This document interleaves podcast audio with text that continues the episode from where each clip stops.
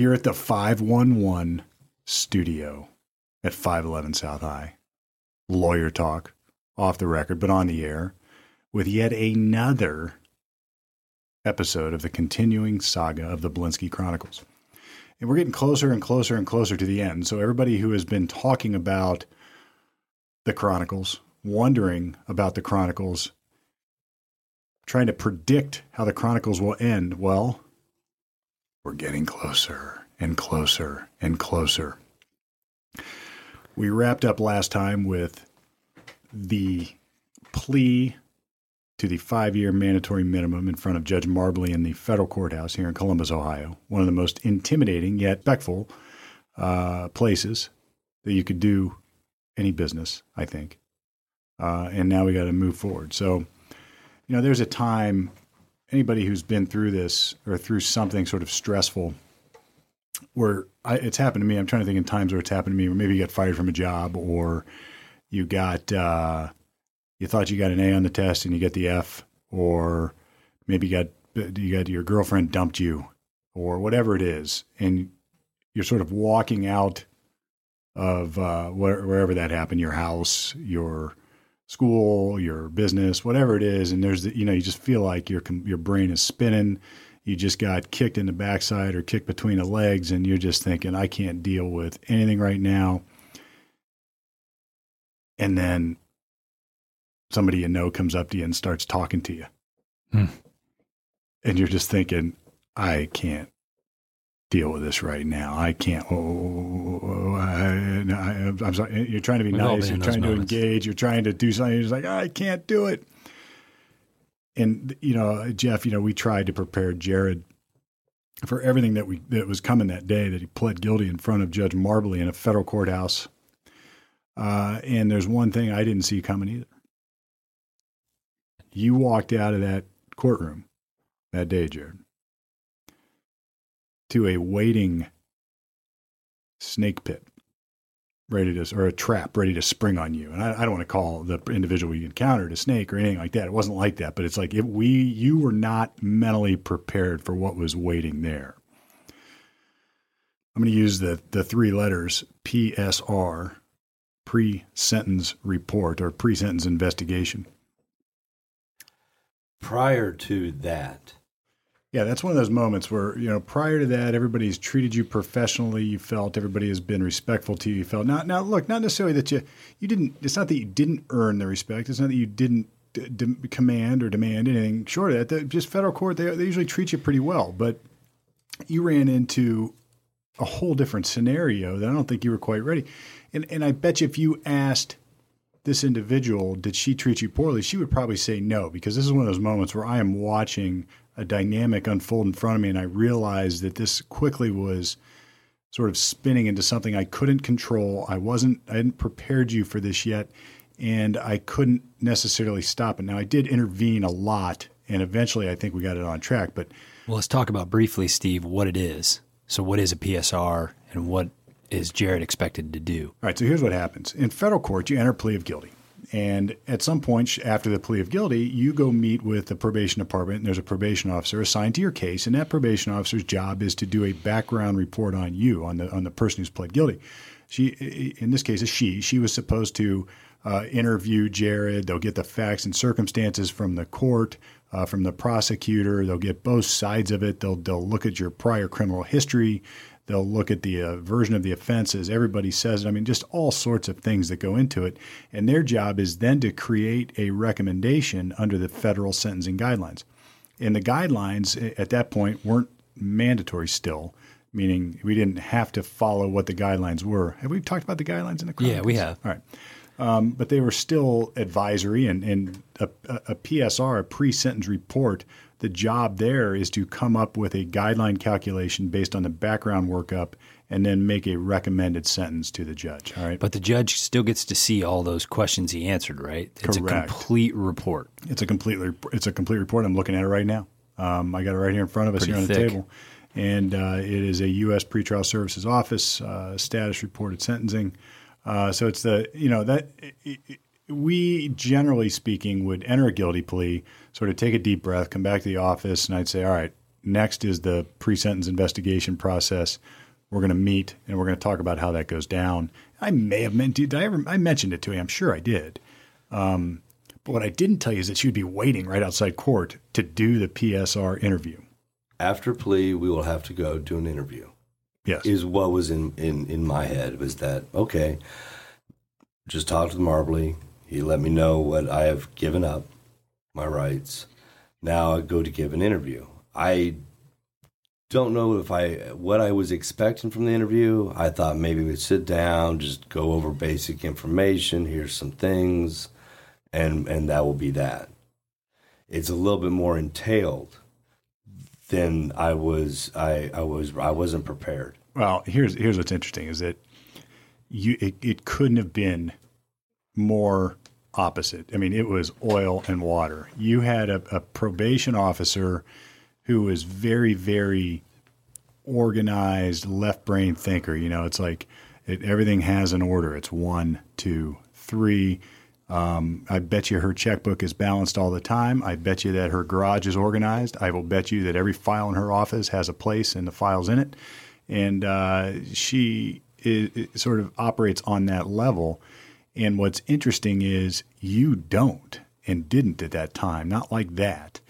And we, you know, in her brain, she just happened to be there. So why not just approach us right after sentencing and come talk to you and get the PSR out of the way? Why not? Let's get ahead of the problem. And I'm thinking to myself, this is not. I'm like, uh, well, I mean, maybe we can. Like, I even got sort know. of surprised. I was like, is there any reason why we shouldn't be sitting right out here in the hallway outside Judge Marbley's courtroom where you just pled guilty to a federal felony and uh, get ambushed in the PSR report? I was like, this is not I, I, like I said, it was not in my control. We started there, then we did move to her office. Yeah. Because even after the first talk that we had there, I thought that was going to be the end, but that was not the end. Now it was time for us to, to leave, go get an elevator, and continue on. Yeah. Whenever I, if I go to the doctor, I'm with Shorty, I'm sitting there, and you got to fill out the little thing. Yeah. I hand it over to her, and she fills it out. Uh, not that I cannot do it, but the handwriting is going to be more legible and be able to go through better if she does it. Uh, when I was young, I, I, am dyslexic. I was in school with, with learning disabilities. Um, wasn't until during the trial, whenever I went in front of a therapist, that they gave me, you know, different diagnoses right, so of ADHD. I, but as a kid, then. Now this is interesting. We're, we're gonna. I'm gonna stop you here because you walk into this individual who wouldn't understand that you don't know how much money is sitting in your checking account right now. She wouldn't understand that you don't know how much your your monthly electric bill is or your monthly gas bill is or cable or anything else. She just wouldn't understand that somebody could operate that way and I think it's probably true that if, if somebody is dyslexic, somebody does have ADHD issues, I mean, you've learned to cope in other ways and, and, and frankly, in really creative ways. There, there are things now in the financial way that I have learned, and there are apps. And I had a partner that I let do all the book work. I had a home life shorty. I let her do all of that. Yep. And today is a different day. No, today, changed. today I am I am involved. I know every penny, dime expenditure that's going out. I did not realize that I was good at writing budgets until now, and and and I enjoy it. And I've found that I that I can do that with help. All I needed was help, and I never asked for it. I just always let other people do it. So we're sitting in the hallway, and sh- she's asking questions and she wants very specific. She, she, specific. She, she wants it. She wants it detailed, and she. It's like her looks are so judgmental. She's like, "You don't know how much is in your checking account? Like, you're so stupid. You don't know this. Well, that's why wouldn't you? I think you're was, the dumbest person I've ever met. That's how you felt. I'm sure. I, I felt horrible. Well, she asked me. She said, "Where did you go? Where did you go to grade school?" Now, I was born in Southern Missouri. I lived in Louisiana. I lived in different parts of Missouri. I, I, I, I could not recall my grade school. And she's like, What do you mean you don't know where you went to grade school? What is your problem? She said, "What is your problem?" Yeah, it was sort of like that. I mean, it, it was it was it got to the point where it was going to get standoffish because I could see the frustration in you. I could feel the frustration was- in her. I can't even, I can't say the exact questions, but I can tell you that she was coming at me, and at one point, I, I, I'm pretty sure I tapped my finger on a table and leaned forward, and she said, "You're getting very defensive with me. Why is that?" And I just said, listen, we just got done with the play. Now, you got to put the backdrop on this, too. It's like, this is one of those, this is the moment, right? I do. She has been working in the federal court system her entire career. She's dealt with thousands of people who have come out of court. She is law. uh, She's. I don't want to say she's callous because that's not the right word. She is.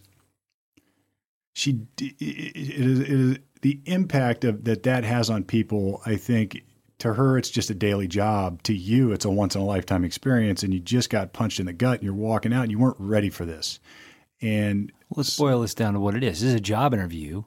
She's going to write a detailed report that's going to get handed to Judge Marbley, and he's going to make a decision about your life based on a lot of things. But one of those main things is what she writes down. And she just looked across the table and said, "You're being defensive." How That's- much is how much you is in your, how much too, is in your checking account? How much is your electric bill? What is your mortgage? What is your insurance? Who is your mortgage with? and you didn't know any of it. I and I didn't know it. And she Uh, was- and she was like the look. That was it. The squinted the eyes, the turn of the head to where she was like this. What do you know? Yeah. Said It's- that. I don't Yeah. know if she This said that. It could have. I, I, I, I- I might- I'm- she very well might have said something like that. She she said Man. some things that I found very offensive. I was like, I'm gonna try. Can I get this in? Can I get this to you? I did not realize that by the pleading guilty before the sentencing, now they have the rights. I have given them the rights to know everything that I have. What is your bank account numbers? How many credit cards do you have? What is your credit card debt? Do you have any savings? Do you have a life insurance policy? Which I did have savings. I did have a life insurance policy that was bought to me at my birth by my father. Yep. Where is it through? How much is in it? What is the value? What is the value of your home? I'm What is- starting to sweat right now with these. I don't know the answers to these And questions. all I, the- was, I didn't want these to say anything. I was questions like, these coming at guys me, both and- know those answers. I don't know them either. and then it just that, that was it. It continued on to where I was like, I'm not going to know the answer to any of these questions. And, and that's if we find I finally intervened. I'm just like, listen, had did we had we done your psych eval yet? This, yes, we had. All right, and and this was part of sort of the new way I was doing stuff in my practice, and you were sort of at the beginning of it because I was. I had sat through enough of those federal PSR interviews or those pre-sentence interviews that it was always fascinating to me how much information I learned through that process. So I started to do something similar on my own. And ordinarily, and we did, we spent a lot of time together pre-trial. I knew a lot about you and I knew different things. And I had a psych evaluation already done.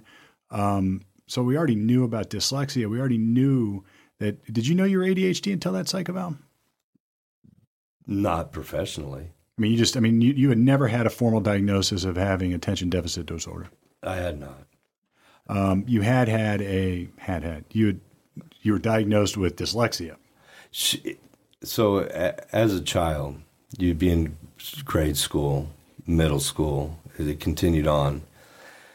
Two teachers would come into your classroom and they would lean over to the teacher and talk. And then, Jared, can you please come here? You're going to go with these two ladies, Mrs. No, no, no, no. And you're, there's don't don't worry. We're just going to take some tests. They they don't mean anything. It's just some tests we want to give you. And then you walk out in a parade in front of a class and everybody watches you go and they tell you don't worry about it. And i understood kind of these tests. I, I knew that it's like if they mean nothing why don't you give them to everybody? Yeah. i seen the other students that you give them to and it's it's visible of, of where this is going to where then they're going to change your schedule they're going to put you in a skills development class they're going to put you in a learning development class What grade are you in at that point? Man, that started, I would imagine, like third, fourth grade. Imagine the impact, you know, it's we like, have a similar we have a similar childhood because I had a very bad stuttering problem when I was a kid. And I vividly remember being second, third gradish And there was a period where I didn't go to that period because I went to like a linguistics person, Speech class, yeah. speech speech person, one on one. They had me read things and slow my words down, and and uh, I remember it was it because other kids were like, "Well, where do you go?" Like, you know what I mean? Why are you getting that? It's It's you're just singled out as different. it does it, it You get singled out as different. You get singled out as slow. High five, my man. We're it's on not a good. podcast that- now, that- that- dude. and that's where it's at. it's not that good different. It's not a It's good not different. different. It's not a good different at all, and it is a horrible feeling. And you don't want, and then you and and they don't tell you when these tests are coming. They don't. All of a sudden, you see a couple people walking in, and it's like, please, not for me. oh, Please, not for me. Yeah, man. I knew it was coming. And I then never had generally you stand up and you have to pick your things up because the class might be over. The, everybody might be at recess. They might be elsewhere. You're, you're going to go here and, and do this. And, and so onto it now where I flip numbers. I, I well before that they I had trouble in reading. They thought I needed glasses. Well, it wasn't that I needed glasses. It was that I'm flipping letters. I'm flipping words. Yeah. I'm better. language- I'm better at, at, at audible.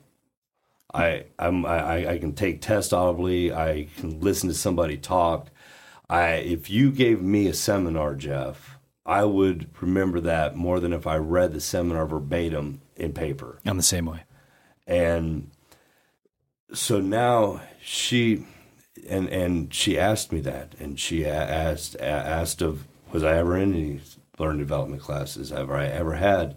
And I think this comes to what you were saying about the assessment that I that I had. You'd sent me to to get Yeah. the assessment. and, and and fortunately I had that. Now look, let me let me just make a confession. If I haven't ever confessed this to you, and I'm not ashamed now to say it, I regretted letting that interview happen the way it did. I felt looking back as I was coming out of that, and I think it ended up fine. But I remember thinking to myself, don't ever let that ambush type of thing happen again. Just say I'm busy. Say you can't do it right now. We're gonna have to reschedule because it's it would have been perfectly acceptable for me to say, nah, we're not to do it right now. We're to have to reschedule. I got something to do, or he's jammed, or we didn't plan on this. I could have gotten out of that, and I should have. And I got sort of ambushed also. And I, I eventually intervened in the dialogue that you two had. I think I did anyway, and sort of tried to fix this. Right? I just said, listen, he's got dyslexia issues. He's got ADHD issues. This this isn't about. It, it, it, it's almost like she was making the classic mistake that that a un not uneducated that a maybe an unknowing teacher might make when you're in grade school um, for the class clown who instead of being stupid just doesn't understand that or can't read or, or hasn't haven't has some issue like Back that when we were kids, the mistake was made all the time. They didn't understand it the way they do tonight. and even even now. today it happens and um, it's a little bit more formalized with inter- individual education plans and different things but it's like she was making that classic mistake and she wasn't educated to understand why or how And handed me pieces of paper to fill out. that you couldn't that I couldn't, because the the numbers of from your life savings to to your checking account to everything, there was I needed to fill out these forms, and there was a number of forms that I was supposed to fill out that I was not I, I couldn't fill them out. That was frustrating her because now I'm holding her up. She met me in the hallway. In the hallway is when I realized that it was going to be tough because I was I introduced myself with a smile, and she was not smiling. Nah, She she's all business. not happy. she's all business and she sat down and she wanted to know about what drugs have you used. oh this this now this was an interesting conversation we don't have to tell it We don't, we don't have to tell it, but I did not start it right. right I thought I'd be easy with it. I said I have never used PCP or mescaline. So you started with the drugs you hadn't Yes. I felt that would be easier. Hmm. I don't know why. I don't know how, but at a young age, I never continued on the lines of different things. But I did try multiple. Yeah. Now it's interesting. Here's where here's where the psychology has to kick in because I have dealt now. I'm not a psychologist. I don't know, but I've dealt with a lot of people who have an ADHD diagnosis. It causes all sorts of side issues from depression, anxiety, um, other sort of uh, different things that happen. And people tend often to self medicate with drugs to deal with some of those side effects. A lot of people drink alcohol because of anxiety issues, and then the alcohol creates more anxiety, and then it, it, goes on and on and on. But it really started to deal with this stress and anxiety of having ADHD because your shit's always all over the place, and it's not you're not on top of your stuff. Or if you've got ADHD with a dyslexic type problem, it makes it even harder to you didn't understand all the time what's going on in your world so sometimes it's easier for folks just to smoke pot, or it's easier for folks just to, to uh, just to sort of check out and either just accept they don't know that stuff, but then there's that underlying anxiety that is always caused. And I think sometimes the opposite always happens, where people go the other way so far because they feel like their life's in such disorder that it has to be perfect, and then when it can't be perfect, that's when it blows up again, going the wrong way. So it's sort of fascinating psychology, and I've learned a lot more about it since your situation there outside that courtroom, but uh, trying to impart. And I think the system has too. The system has. She too, may treat that interview different. Now, there's some irony. Ten years this. later, there's some irony to this conflict. So when I, as soon as I say I regret letting that happen there that day, it almost ended up better because it put me in a place in a thought at a time that I was able to tap into later and we'll, we'll talk more. But anyway, we, we eventually checked out that hallway. We went to our office for now it's even worse. Now we're in an office with uh, going through all this stuff, trying to trying to get, fill out documents you weren't ready to fill out. Um, she was not happy with my past from the hallway talk. She was not happy with the things that I admitted. And one thing you told me though, you said, Jared, do not lie. Right. There's a reason for that because if you get caught lying, it's worse than you said. You can be asked all kinds of things. Just answer. Yeah, answer or look at me and we'll stop or we'll do whatever. But here's the thing: you get caught lying to a probation officer in a probation report, you're going to be a liar. If you get caught disclosing that you used acid in college or acid at your lie or you've tripped or you've done something, it's like, all right, well, no, what'd you think? You know, we're in a marijuana case here in a federal court. It's like a lot of people have done that who have not been convicted of felonies. A lot of people who have done stuff like that who are professionals now. A lot of judges sitting on the bench, whether a minute or not, have used every drug in the book, probably more than you. Um, and it's just uh, so that can be explained. It cannot be explained when you say, No, I've never used any drugs. But then she goes and interviews other people. It's like, Oh, no, Jared, I tripped with him and I did this and I did that. Now you're dishonest, and there's nothing worse than being dishonest. And as the as we walked through the hall to go to the office is when I realized that the importance of this meeting. She is writing a report with what she feels will be the best sentencing. This is what she will give to Marbley. He entered guilty. I talked with him. I would recommend this. And that's what her job was to do. She creates a pre-sentence investigation. And she didn't report. like me. She didn't like me, and and uh, which breaks my number one rule, right? That's why I always tell Yep. people when you're going down this path of whatever, if you're going to cooperate with uh, Agent X, they gotta like you. If you're going to cooperate with the United States Attorney, they got, and by like I mean trust, because in a lot of ways you are asking the federal government to trust you now, even though you've maybe not earned it. You're saying, but trust me now. I have come clean. Uh, like you said, the curtains are pulled back and the truth is revealed. So in my mind, all I can see is that here's what she she said: I can't trust you. You know nothing. You don't even know about your life. You know nothing about your bills. You know nothing where you're at. You can't answer where you went to grade school. You can't answer uh, multiple questions. And before, the only questions you could answer is a bunch of stuff that you used to do that we are totally against and I do not agree with, and you should have never done in the first place. So, one thing I've learned is that you're very good at making the wrong decisions. Yep. And uh, you know what? She believes it. Now, what's interesting, what you don't know, is that I have worked, I have now worked. She's she's gone now, but I had worked a lot of cases with her before and since, or several before, and many since, some big ones. Some of that is just how she comes off. Some of it is how she really feels and believes, but she didn't really skewer you when the reports came down if you if you recall, the pre-sentence investigation report wasn't horrible. I mean, she didn't she didn't really hammer you in any way, shape, or form based on your answers or what you knew or what you didn't know.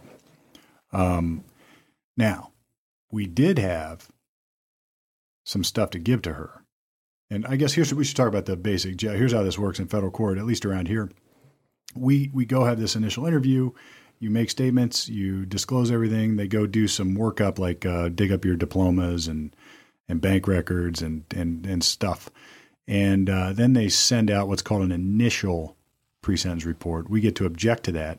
Uh, the initial pre-sentence report often has like a, their initial guideline calculations, facts that they're relying on, uh, relevant conduct that they're relying on, different stuff that's there. And then we actually sent over, in this case, a series of objections to those facts and guideline calculations. And uh, the guidelines, while advisory, are still important. And they had you as sort of this ringleader. They had you as being the guy in charge. They had uh, other uh, just basic facts that I didn't like that had been sort of eh, shaded in a direction I didn't like. So we submitted objections to the pre-sentence investigation report, and uh, and created some documents to support those objections. So basically, there's two recommendations in front of the judge. There is the sentencing guidelines, which is where he's going to guideline out at, and then really there's how the PSI writer feels about Jared. Is it fair to say that? Well, the PSI writer is supposedly just like a I don't know, they follow a the computer. Guidelines. It's like they, they have a they have a worksheet they go through, right? They've got they got and it works on a point system, right, Steve? Well, hold on a second. They get well, yeah, sort of. They, they have financial information they're supposed to get. Why? Because it's relevant for potential fines. They have background information they're supposed to get. Why? Because it's relevant for your psychological background, etc. They have background information about your criminal history because that falls into the points that are used to calculate your sentencing guideline. They are supposed to look for relevant conduct in the case, like how many plants in this particular case, because that's relevant for the guideline calculation. They want to know if somebody is in charge of an entire operation because then they can be treated like a um, a ringleader, for lack of a better way to put it. Um, somebody's role in the offense is the way we use it in federal court, uh, because that should impact or can impact your guidelines. And it just goes on and on. It gets down to these other areas where it's like, where is there any reason to depart from the guidelines? And you're supposed to go through those. So here's a for federal practitioners out there, I always go through and look at there's a section of the guidelines that said reasons for departure. Every now and then you can grab one and use it in your objection letter and just float it out there. Um, and in your case, we had some providence for this. We we had the the the the psych report and uh, some other stuff that we were able to share. We had our legal objections to the ringleader thing. I mean, basically everybody was doing the same thing here. I mean, it was all. When I had to go through the psych report, I remembered once again though being called out of class to go take these tests, and you read through and they have numbers of questions, and you have to answer you fill, you know, circle one, two, or three. Usually you read three answers. And one of them was, Do you think people are following you? Do you think people are listening to your phone calls? it's obvious. Do you think? And I had to hold up on those questions. And I, at the end of it, I said, I didn't fill out numbers, these numbers. I said, because if I'd have filled these out last year, I would say no. But now I have found out that the correct answer is yes.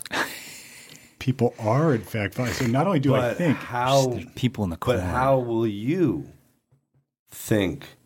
Because if I answer yes, yeah, it would. I didn't. Can you and, imagine? and so then I sit there and now, you know, and it's like you're taking this test, and, and now I'm sweating bullets on this. What do I do? Do I, do, should I answer? Do I not answer? But if I don't answer, they think, why aren't you answering questions? And then it's, then you just start start battling Got yourself, which which is a, a situation I've had my whole life is with battling myself. I I've heard, I've talked to myself, and I can't answer my own questions a lot of times. Not as much. I, I- don't. Once again, I, I, I don't understand knowing the consequences where they could be at of, of why I did what I did. Well, and the psych eval is a lot of times a good way to get to the heart of those answers. And why do I give a crap at doing what I do? Because it helps me deal with the next step. It, it helps me deal with the probation people making the recommendations. It helps me deal with uh, the judge when I've got to talk about why we're here in sentencing because I just firmly believe in your case, man. Your case was one of those like we've talked about this. It sort of has shifted my whole view on it. Very few people end up in a federal courtroom on a case like this in a vacuum. I mean, there's been a childhood something. There's been something that's gone on in your world. Maybe it's a psychological issue. Maybe sometimes it's depression. Maybe it's sometimes it's uh, a substance abuse issue, medicating some other. I just don't know. But I have learned one thing, and your case taught it as well as anything, that never overlook it. Get the information. If you're a lawyer working on a federal sentencing get as much information about your client, or any sentencing for that matter, as you can, because you just don't know how you can weave it into the relevance. I read an article one time about it, it was written by a federal judge, and he was talking about how woefully bad lawyers were at allocution. Allocution is where you go talk for a client in a sentencing hearing and, and talk about the case. You go to court and you watch the average hmm. individual do a sentencing, an average lawyer do the sentencing. I'm not going to pick out anybody in particular, but here's the usual malarkey you hear. Judge, this individual is 27 years old. Uh, he's never been in trouble before, at least not felony trouble. He's got two kids. He lives here in Central Ohio, has his whole life. Uh, he's worked as a um, you know rocket scientist, welder, insert whatever you want, and uh, just uh, re, re, you won't be disappointed if you put him on probation. All right, that tells me nothing. But that's what everybody says. Mm-hmm. That's what everybody says. Mm-hmm. And after your case, Jared, maybe not after, but it was, it was sort of developing up until that time. I want to stop the courtroom and make a judge who's taking notes, maybe reading the sports page, maybe thinking about what their weekend travel plans are. I want I want them to stop what they're doing because at halftime they're not even looking at you, and then look up or look over their glasses. Mm-hmm and start to listen. And there's an art form to that. Yeah. I remember I'm no I'm no superstar with it, but I've got to, you know, be under your tutelage. I remember the first time, maybe one of the first sentencings I ever saw in federal court, there was somebody that went in front of us and they basically just read about who their client was, their age, their date of birth, or read it. And you looked over at me and not even in a joking, funny way said, Don't ever do that. Yeah. In a very blunt and hey, if you're going to work for me, don't ever do that. Don't ever do that. Don't ever do it. Now there's a there's a problem with this. And that is in order to not do that or not to do that, it takes not only work, but it takes a little bit of your soul. That's the problem. We have to become counselors. We have to become psychologists. We have to become therapists. We hmm. have to become friends. We have to become professionally acquainted. We have to get to know our client and it just takes work. It's hard to do. We have to sit down. Uh, Jerry, you've never been in one of these meetings with us as we prepare for trial, but we have to sit down with our client. And when I'm preparing them for a trial that happened, say, for something that happened in 2016, I'll sit my client down and I'll ask him, Where were you born, man? And they look at me sort of funny. Mm. And they would say, like, Branson, Missouri. I'm like, Really? You're from Missouri? He said, Yeah. Huh. What was school like out in Missouri? And then they start talking. And then, then I say, "Well, tell me about your parents." Well, you know, my dad died. I really haven't. This, the, the, who you know as my dad is really somebody else. I, my dad died. He was killed in a plane crash and whatever. So my mom got remarried, and he's. So I've always called him dad, but and it's it's fascinating mm-hmm. what I learn. It is fascinating what I learned. Ninety nine percent of it is completely irrelevant, except for one thing. Um, I'm going to find a morsel here and there, but I will always at the end of those sessions, which take hours sometimes, my client will be comfortable talking to us. And then I can translate that comfortable to testifying in a courtroom in a way that is real because they have exposed themselves. Like you said, they've pulled the curtain back. Now, as you did your PSR and PSI and we submitted all this stuff, I was in the process of pulling the curtain back. Right?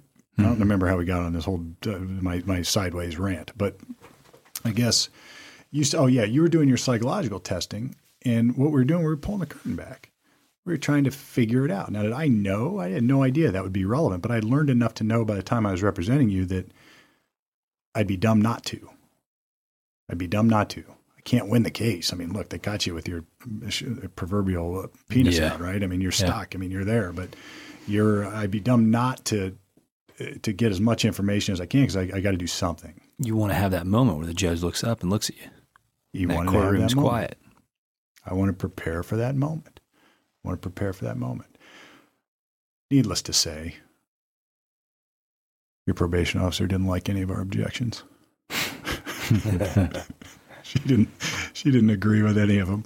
Joe was talking about the chart. I remember the chart. Yeah. I remember when it came out and I looked over and I read to the end there and looked pretty grim. Yeah. Because it basically gives you a number of months, right? Yeah. Yeah. Yeah, I'm looking That's at a- the book. that's I a don't lot of months. here. I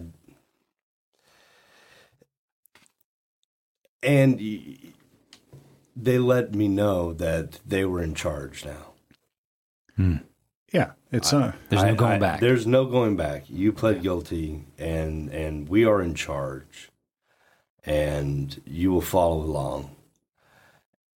And it's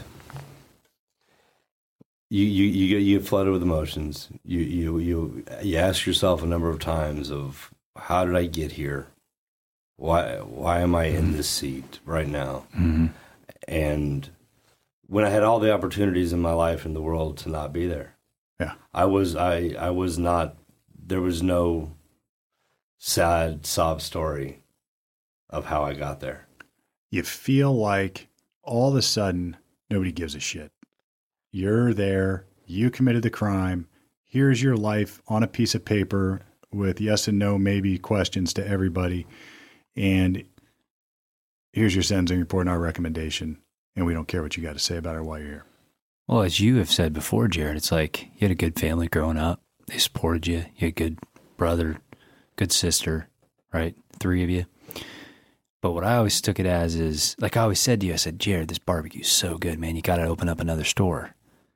And you'd be looking at me like, yeah, I don't know, man, because my hands are on this. You know, I'm controlling this. If I got a problem, I'm going to fix it. You know what I mean? Right now, there's no controlling anything. You don't have any control over a business. You don't have any control over helping family. You don't have any control over your garden. It's like you're one of these these these go getters. You controlled things in your world.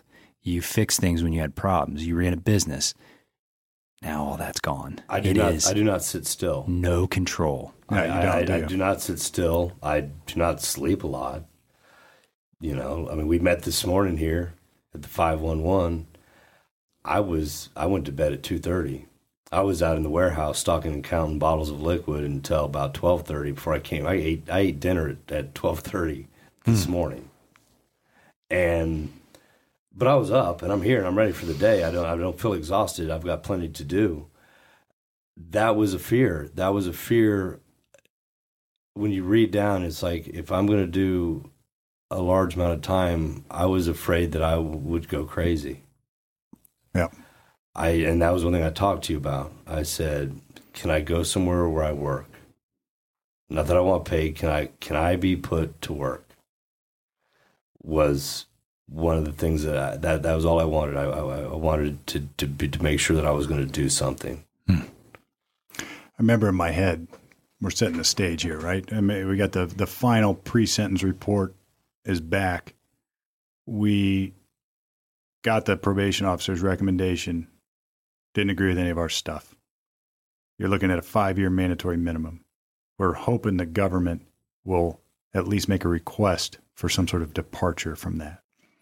We're hoping the judge will be interested in doing that. We're hoping that if you're sent off to prison that somehow it'll be a place that you can do, work or, or function or do whatever. Um, and we don't know the answers to any of these questions. I, I always say when I first talk to somebody in my office, there are really two times where it is the hardest. The day they first come in, right after being charged, and then right at that moment when the sort of everything is done except the sentencing and you don't know what's going to happen, or if it's a jury trial, um, when you're waiting on a verdict. Because the recommendation was Prison. five Prison. years. Yeah, five years in prison. Why not? Why not get the mandatory minimum? five years in prison. Right. After that meeting, we sat down. You made your your, you, you what you said, which was denied, and then we got it back.